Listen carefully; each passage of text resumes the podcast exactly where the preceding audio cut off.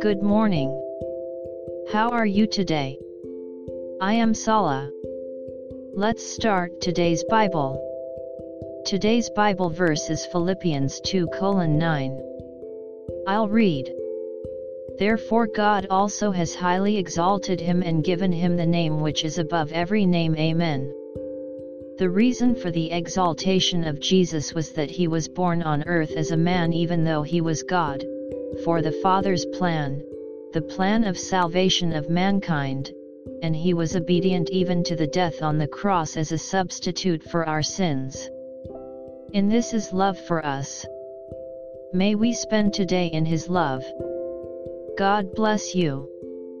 See you tomorrow.